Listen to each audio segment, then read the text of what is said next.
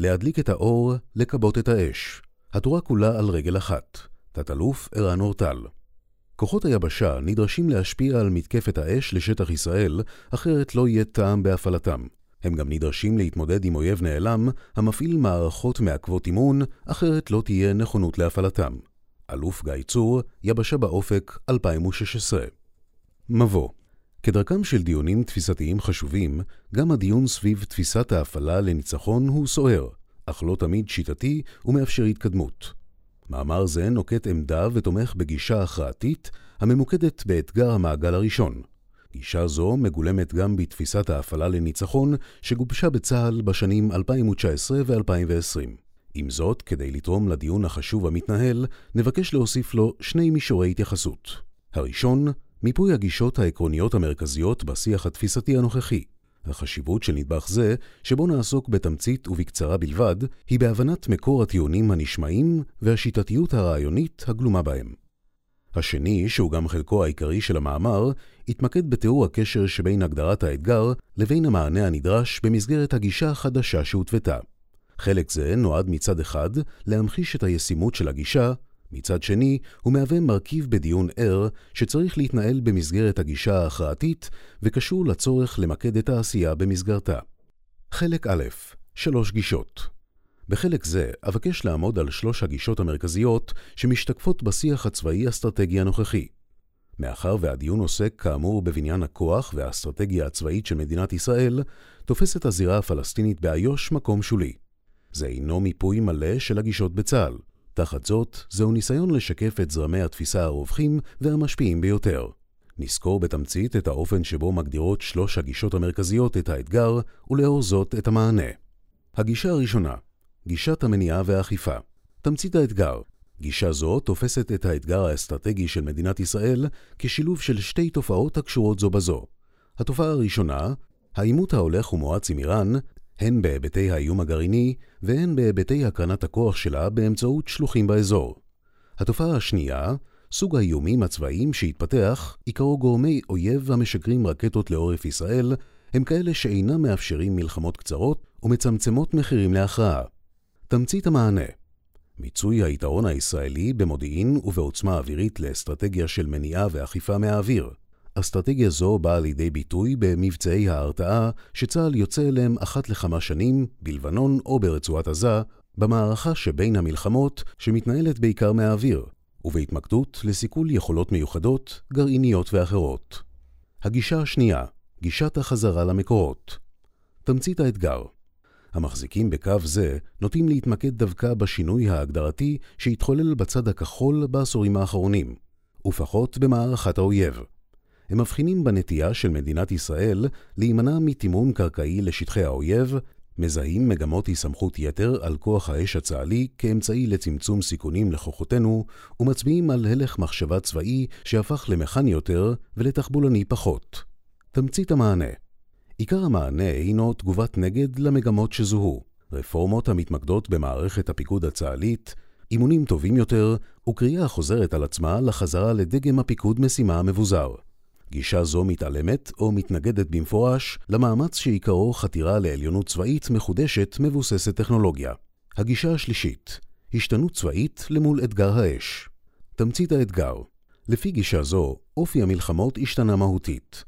מערכת האויב עברה מרעיון של איום על שטח מדינת ישראל לאיום על העורף ועל יכולת התפקוד המדינתית והצבאית באמצעות מיצוי טכנולוגיות הטילים והאש.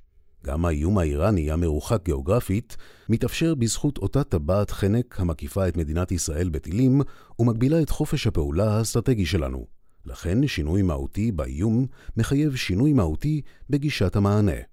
תמצית המענה הפרחת תזת האש בניית יכולת צבאית שבכוחה יהיה לפרק את צבאות הטרור מבוססי הטילים ככוחות לוחמים באותו אופן שבו העמדנו בעבר מענה אופרטיבי מובהק לאיום צבאות ערב המתמרנים. ניטרול צבאי אפקטיבי של הטילים ישלול את בסיס האסטרטגיה האיראנית וישמוט את הקרקע מתחתיה. המענה, אם כן, חייב לעבור דרך רפורמה צבאית מהותית שתתאים את צה"ל ללחימה המכרעת נגד סוגי האויב החדשים. בלב הרעיון ההכרעתי, החזרת המלחמה לשטח האויב באמצעות תמרון שתפקידו העיקרי שלילת יכולת האש. כאמור, מאמר זה מחזיק בגישה השלישית. לשיטתנו, הגישה הראשונה, אסטרטגיית המניעה והאכיפה, אינה בת קיימא לטווח הארוך. בעשורים האחרונים הצליחה גישה זו אמנם להדוף מפעם לפעם משברים ביטחוניים גדולים באמצעות סבבי לחימה גדולים ומבצעי מב"ם חסויים וגלויים. עם זאת, נראה שהמחיר למלחמות נוחות מהאוויר הוא החמרה מתמדת של האיום המצטבר על מדינת ישראל והצרת צעדיה. אסטרטגיית הבלימה הישראלית לא תוכל להמשיך לעד תחת הלחץ הגובר והאיום הצבאי המשתכלל והולך כלפיה. הגישה השנייה מתעלמת מהשינוי המהותי באופן האתגרים ולא מספקת תיאוריית ניצחון חדשה ומשכנעת. היא חותרת לשינוי התנאים הבסיסיים של החברה הישראלית, נכונותה להילחם מלחמות ארוכות ולשלם מחיר דמים יקר, בעוד שנכונותה של החברה הישראלית להקרבה היא נושא מעניין מאוד לדיון, ברור לגמרי שהוא לא נמצא במרחב ההשפעה של המחשבה והמעשה הצבאיים. לא נותר לנו אלא להעמיק בשני נדבכים נוספים במסגרת הגישה השלישית, גישת ההכרעה האופרטיבית ורפורמה צבאית. הנדבך הראשון, מהות האתגר. הנדבך השני, מהות המענה. חלק ב' אתגר הטיל והגישות העקרוניות להתמודדות מולו. הטיל נגד הפלטפורמה. בהקשרים של שדה הקרב, הייתה מלחמת יום הכיפורים מלחמת הטילים הראשונה. בסיני הציג הצבא המצרי, ככל הנראה לראשונה בהיסטוריה, בהיקף ובמובהקות כזו, צורת לחימה שהושתתה רובה ככולה על הרעיון של טילים נגד פלטפורמות. הטיל כופף את זנב המטוס, כך ניסח האלוף עזר ויצמן את תוצאות מלחמת ההתשה באוויר, וכלה גם לתיאור מדויק של מלחמת יום הכיפורים. לא רק את המטוס כופף הטיל, גם את השריון הישראלי בסיני ניצח הטיל נגד טנקים במלחמה ההיא. בזירה הימית התנהל קרב הטילים הראשון בהיסטוריה של הציים, וחיל הים הישראלי הביס את ציי סוריה ומצרים בזכות מהפכת הטילים שעבר. לפנינו עמד להתחולל עימות היסטורי, ההתמודדות הראשונה בין התפיסה של מלחמת השריון היונקת בעיקרה ממלחמת העולם השנייה, לבין נשק החי"ר של הדור הבא, שזלי.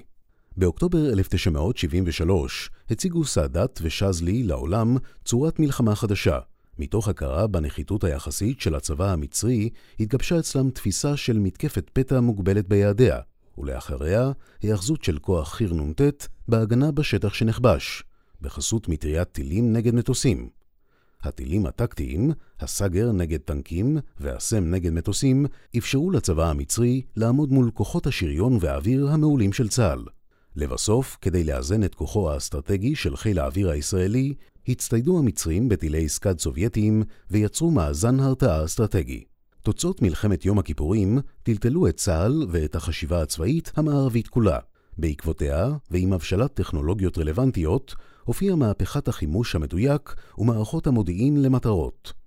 עם זאת, הטרנספורמציה של שנות ה-90 לא העמידה את אתגר הטילים של האויב במרכז, ולפחות ביבשה גם לא נתנה לו מענה. ההתמקדות של צה"ל באיום מתקפת השריון הערבית הייתה כמובן מוצדקת. עד סוף שנות ה-90 נותרו צבאות סוריה ועיראק המשוריינים איום ממשי ומרכזי על מדינת ישראל. הפתרון שגובש כלפיהם היה ממוקד ויעיל, ועדיין, בהתייחס לאתגר הטילים שהופיע בסיני ב-1973, הטרנספורמציה של שנות ה-90 לא נתנה מענה. יתר על כן, ניתן לטעון שאף לא הבחינה באתגר. אתגרי הטילים, הן הטקטיים והן האסטרטגיים, נותרו בשולי החשיבה הצבאית. חיל האוויר ממאדים, היבשה ממארס. במישור הטקטי ניתן בדיעבד לזהות את צומת ההחלטה שנוצרה אז בין שתי גישות עקרוניות. גישת צבא היבשה צבא היבשה הבין את מלחמת יום הכיפורים בעיקר כבעיה של מעטים מול רבים. לאתגר זה המענה הראשוני היה גידול עצום בסדר הכוחות ביבשה בעשור שאחרי המלחמה. מאוחר יותר, כאמור, פותחה תשלובת המודיעין תקיפה מבוססת חימוש מדויק, שאפשרה להקטין את סדר הכוחות של צה"ל ועדיין להחזיק בשולי הביטחון הנדרשים. לגבי אתגר הנ"ט, גם כאן בחר צבא היבשה בנתיב התקדמות פשוט וישיר. צה"ל המשיך לפתח את הזרוע המשוריינת שלו, ופיתח עם השנים שכבות הולכות ומשתפרות של מיגון. טנקי המרכבה לדורותיהם הפכו לכבדים ומשוריינים יותר מקודמיהם, טנקי הפטון והצנטוריון, ולאורך השנים נוספו לציי הטנקים והנגמשים הישראליים פלטות מיגון, מיגון ריאקטיבי, ולבסוף גם מיגון אקטיבי. גישת חיל האוויר בשונה מהשריון הישראלי שנלחם בטנקים ערביים ברמת הגולן ובסיני, חיל האוויר כמעט ולא אותגר במלחמה על ידי מטוסי אויב. אחרי תבוסת 1967, פיתחו מצרים וסוריה את טילי הקרקע אוויר כמענה העיקרי שלהם לעליונות האווירית הישראלית. לכן יצא חיל האוויר ממלחמת יום הכיפורים בהבנה ברורה שהאתגר הגדול מבחינתו הוא סוגיית הטילים. את האתגר הזה לא יכול היה חיל האוויר הישראלי לפתור, כמו האמריקאים בווייטנאם, באמצעות יתרון כמותי אדיר ונכונות לספוג שיעורי נפילה גדולים. בחיל האוויר, שכשל בגישתו הקודמת, לפיה המטוסים יפעלו בנוכחות הטילים תוך הסתמכות על מערכות הגנה עצמית ומיומנויות הטייס, התפתחה גישה מקורית. לפי גישה זו, פותחה מערכת משוכללת שמהותה הייתה לגרות, לשבש, לתקוף ולהשמיד את סוללות הטילים ולפרוץ כך את הדרך לפעולה חופשית יותר של המטוסים בשמיים. חיל האוויר מעולם לא תכנן לתקוף ולהשמיד את כל סוללות הטק"א של האויב כתנאי להמשך פעולתו. הרעיון האמיתי היה רעיון של דיכוי.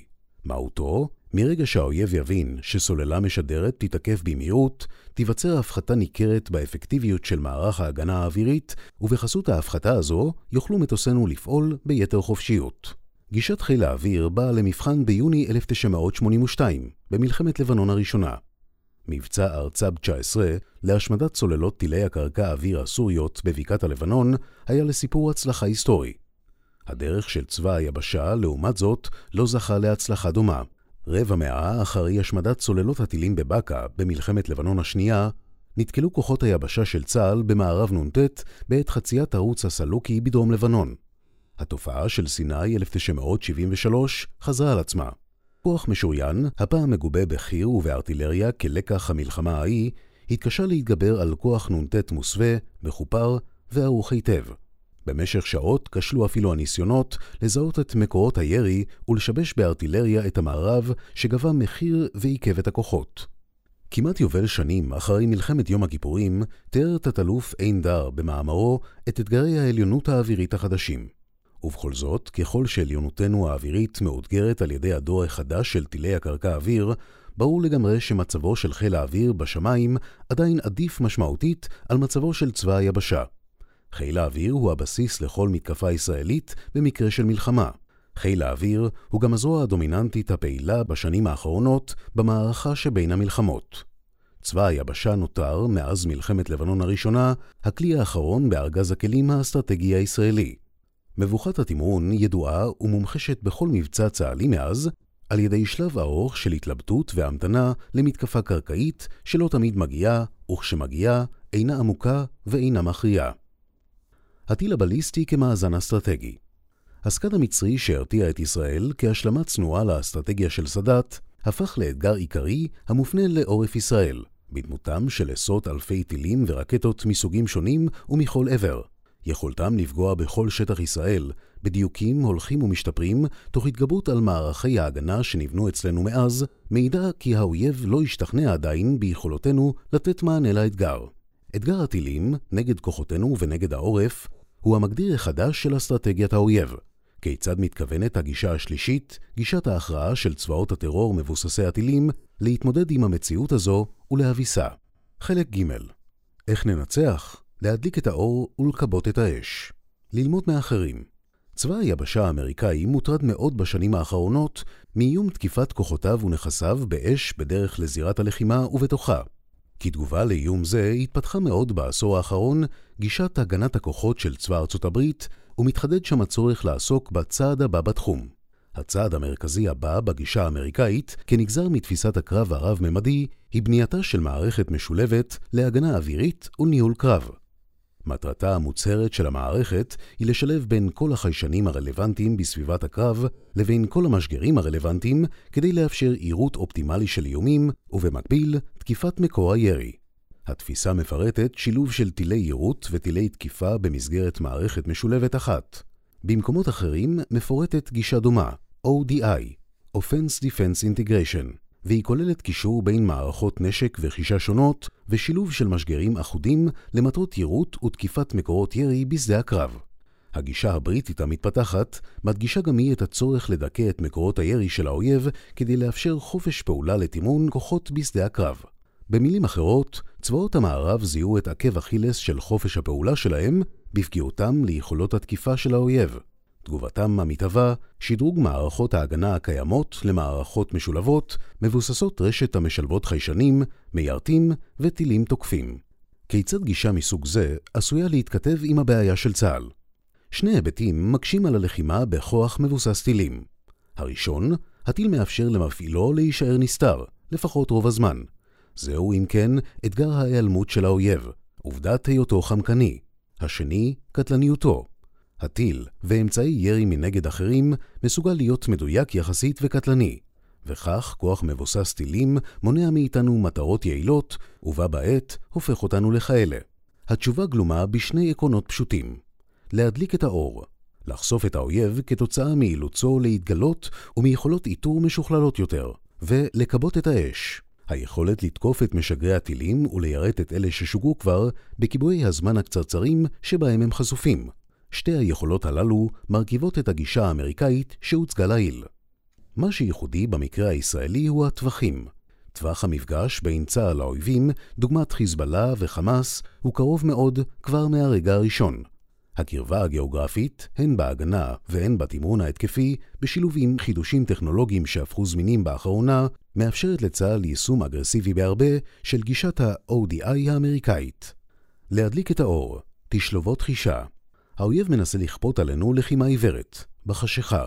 בניין כוח מותאם יאפשר להאיר את המרחב באמצעות חשיפת אויב באופן שיטתי. תפיסת ההפעלה לניצחון במעגל ראשון. צוואר הבקבוק הראשון בהתמודדות עם יכולות התקיפה של האויב הן כלפי כוחותינו והן כלפי העורף, הוא היכולת לאתר אותן. קושי זה כונה האויב הנעלם, ומהותו פשוטה.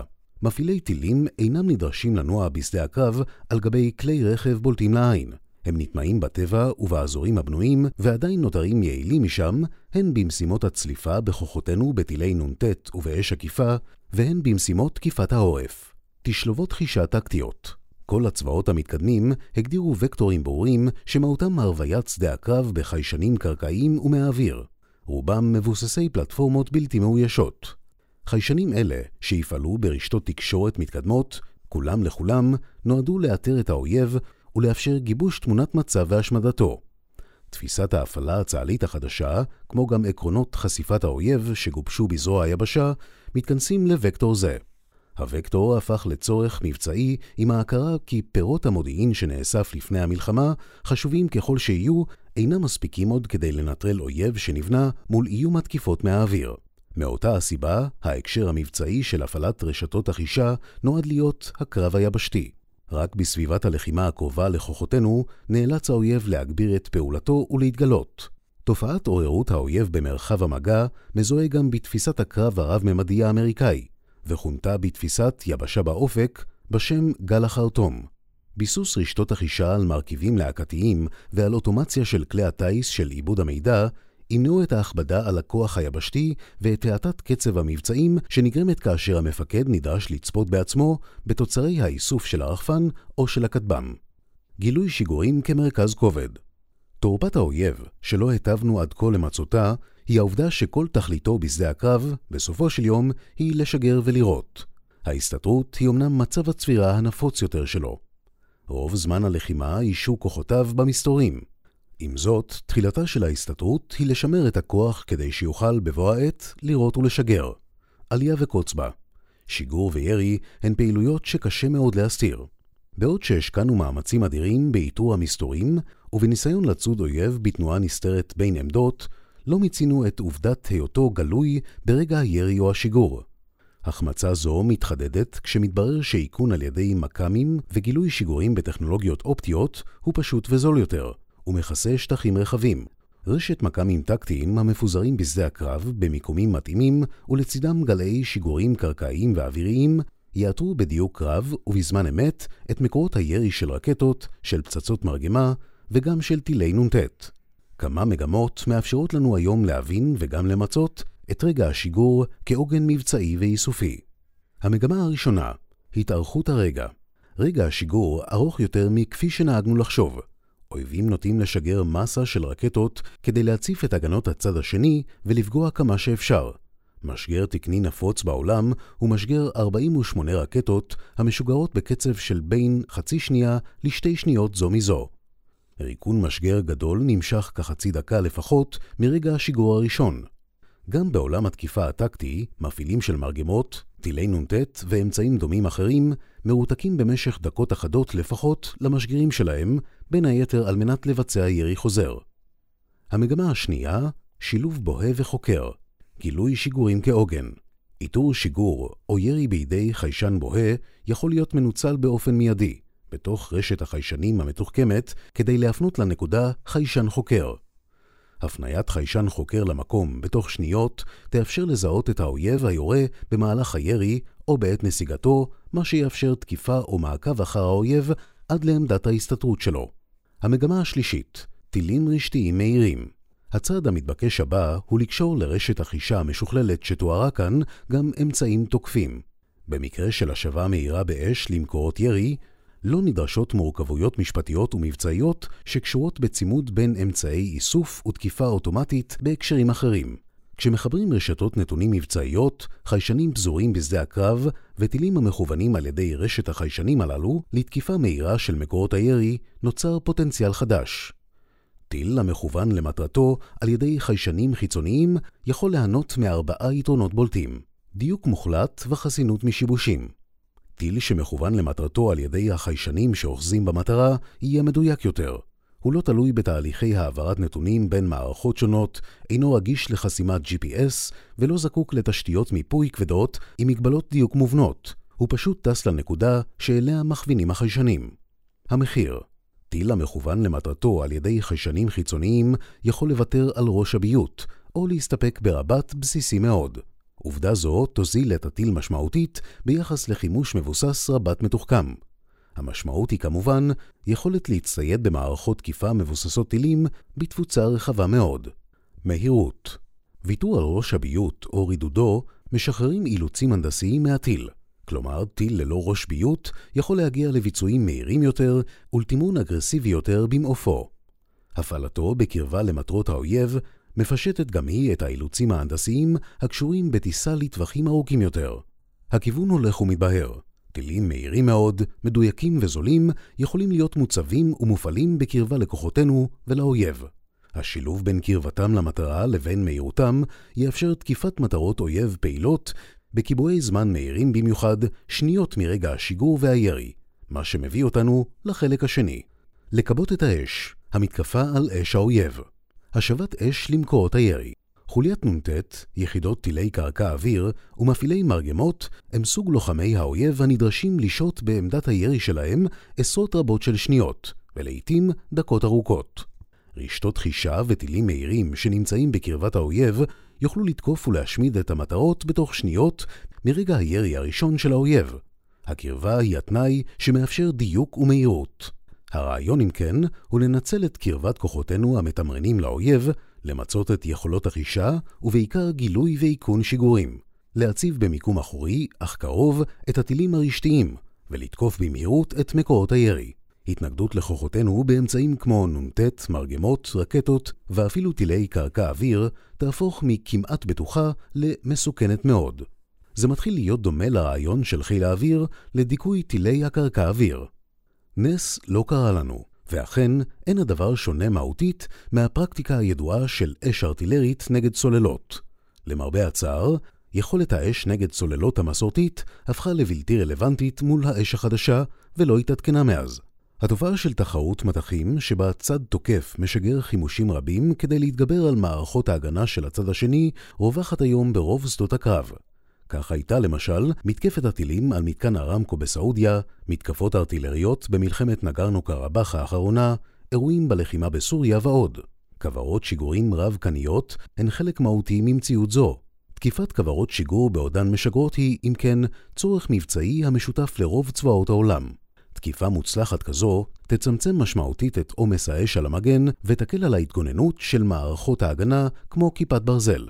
בחלק מהמקרים, בעקבות הפיצוץ העז, ייפגעו גם לוחמי האויב, התשתיות ומחסני הרקטות הנמצאים בקרבת המשגר הנתקף. עצם התקיפה המיידית של מקור הירי צפויה להביא את האויב לידי דילמות חדשות בהפעלת הכוח ובבניינו. יירוט בעלייה.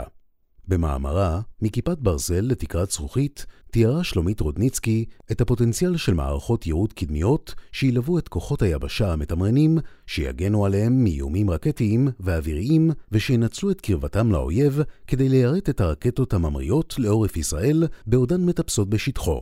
אלוף ברק כתב ברוח דומה במאמרו "השמיים אינם עוד הגבול". נשלב כאן בין התזה שהוצגה לעיל על תקיפת מקורות ירי לבין התזה של רודניצקי. יירוט קדמי בשדה הקרב יכול להתממש בזכות הקרבה היחסית לנקודת שיגור האויב. יירוט כזה יצמצם את האיום על העורף, יבטל חלק ניכר מהאזעקות ומתחושת החירום בעורף האזרחי. יתרום מאוד להקטנת העומס ולהגברת האפקטיביות של מערכות ההגנה על העורף, ויביא את האויב לתחושת חוסר תוחלת מהמשך הלחימה. נוסיף כאן משתנה נוסף. מכיוון שאת היקף האש קצרת הטווח ניתן לצמצם משמעותית באמצעות תקיפת כוורות השיגור הגדולות, הרי שירות בשלב הטיפוס יכול להתמקד ברקטות החשובות ביותר בלבד.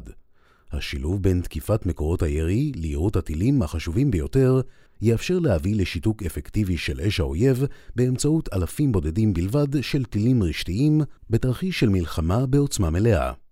קטיעת שרשרת הערך של האש ניתן לתאר את אפקטיביות מערכת האש של האויב באמצעות הרעיון של שרשרת הערך שלה. ברור לגמרי שהחלק החשוב ביותר של מערב נ"ט, למשל, אינו הטיל עצמו, אלא החוליה המשגרת והמשגר שלה. כל משגר מסוגל לשגר כמה וכמה טילים במהלך הקרב והמלחמה. כשצה"ל מתמקד בהגנה מפני הטיל, הוא בעצם נלחם במרכיב הפחות חשוב בשרשרת הערך. בהינתן ריבוי טילים תוקפים, סופה של כל מערכת הגנה להיפרץ. הדבר נכון גם למרגמות ולכל נשק תלול מסלול. לא זו בלבד שיירוט הרקטות הוא פחות אפקטיבי מפגיעה במשגרים ובחוליות, אלא שיירוט הטילים בעורף בשלב הנפילה צפוי להיות קשה יותר ויותר ככל שמגמת הדיוק שלהם ושילוב הטיות ופיצולים בראשי הקרב ילכו ויתגברו. צמצום המלחמה בטילים רק לשלב נפילתם בעורף היא למעשה התעקשות על קיום הקרב בתנאי נחיתות מובנית. האויב מודע לאמצעי ההגנה שלנו, על הכוחות ועל העורף. הוא פועל להתגברות עליהם בשלל אמצעים. הוא גם מודע מאוד לכוח האווירי והמודיעיני שלנו, ומצמצם תנועות והיחשפות ככל האפשר. עם זאת, כמעט בלתי אפשרי מבחינת האויב להימנע מהחשיפה שבשיגור עצמו. שיגור הוא תכלית קיומו המבצעי. קשה מאוד גם לקצר את החשיפה הזו תוך שימור האפקטיביות של השיגור, יתר על כן, טילים נוטים לתמרן פחות, להטעות ולהתפצל פחות בשלב שבו הם מטפסים. יוצא אפוא שיכולת תקיפה מיידית של מקורות ירי ויירוט בשלב העלייה תיצור ערך חדש במערכת הלחימה הישראלית. השילוב בינה לבין מערכות ההגנה הטקטיות והעורפיות שכבר קיימות אצלנו, ייצרו קושי הסתגלותי עצום מזווית ההסתכלות של האויב. חלק ד' תימון חדש, מתקפה מכריעה. בחלק זה אעמוד על היתרונות העקרוניים ברמה המערכתית שתימון מדליק אור ומכבה אש יאפשר לצה"ל. ביטול קרני הדילמה האופרטיבית מאז הפכה מתקפת האש לעורף לצורת האיום העיקרית על מדינת ישראל, נטועה תוכנית המתקפה של צה"ל בדילמה קבועה בין ריכוז הכוח לביזורו. ריכוז הכוח, כידוע, הוא תנאי ליצירת מומנטום לערעור שיווי המשקל של האויב. מצד שני, מתקפה מרוכזת תותיר מאחוריה ובאגפיה בהכרח מרחבי שיגור לא מטופלים ולא תסיר את איום האש לעורף.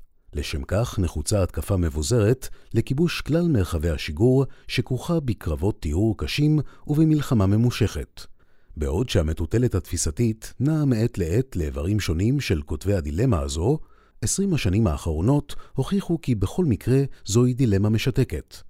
על אף שהתקיימו סבבי עימות רבים בלבנון וברצועת עזה, עד כה לא יצא צה"ל למתקפה יבשתית שנועדה להסיר את איום האש מהעורף. מתקפה מרוכזת, הסרת איום האש וקיצור המלחמה. תימון מדליק אור ומכבה אש יוכל לתקוף לעומק שטח האויב כדי לכבוש את מרכזי העצבים הראשיים שלו ולהכריע שם, תוך שהוא מדכא את האש המשוגרת סביבו, לעברו ולעבר העורף. הכוח לא רק יאבטח את עצמו ויגן על העורף מפני הטילים והרקטות, אלא גם יעשה זאת מבלי להסתבך בקרבות איתור ותיאור מורכבים. במקרה הצורך, ייפרסו יחידות דיכוי אש גם מחוץ לנתיב ההתקדמות של הכוח העיקרי, תוך הסתייעות בכוחות השתלטות ואבטחה יהודיים. זוהי לתפיסתי המשמעות העמוקה ביותר של המושג תמרון רב-ממדי. תמרון המספק גם יעילות טקטית טובה יותר, שריד וקטלני, וגם מועילות אסטרטגית, שולל יכולת אש לעורף. תמרון זה יהיה מהיר, קטלני ומוגן.